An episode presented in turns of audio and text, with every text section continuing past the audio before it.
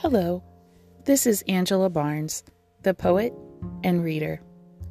Today's poem honors Nancy, one of my rowing teammates, who I have befriended since I started rowing at the Indianapolis Rowing Center, where we have practiced and competed together for 10 years.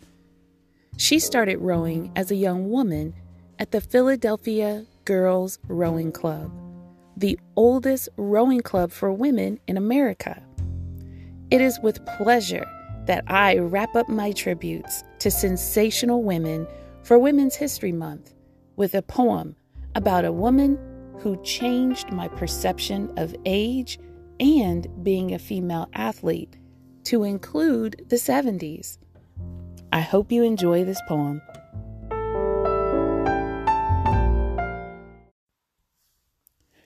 Ode to the Sanguine Septuagenarian Sage in the Catch. I'll be 80 next year, you discreetly declared on the dock as we were making adjustments to our oarlocks and foot stretchers. You had your homemade seat cushion that matched our rowing club design on our blades. One of the reasons why I nicknamed you Fancy Nancy. One foot in and in. You would bow, me at two. Countdown when ready. You bow, me two. Our eight parted the calm evening water on the reservoir, while the hot, sleepy sun sank basting our skin, burning our eyes, setting your close cropped auburn hair on fire. It danced on your head in the wind like Pentecost flames. You have always been anointed to me.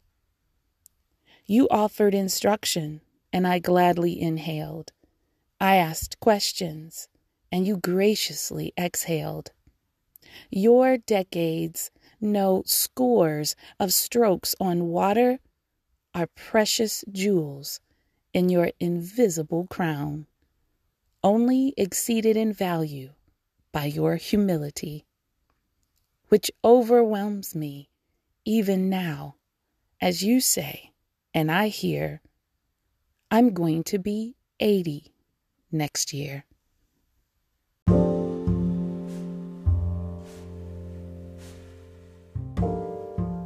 Thank you for listening to Angela's Poetic Lens and Voice. I hope you enjoyed the poem. Please click the follow button. I'd love to share my poetry with as many people as possible. Have a wonderful day and look out for the poetry that's in your own life.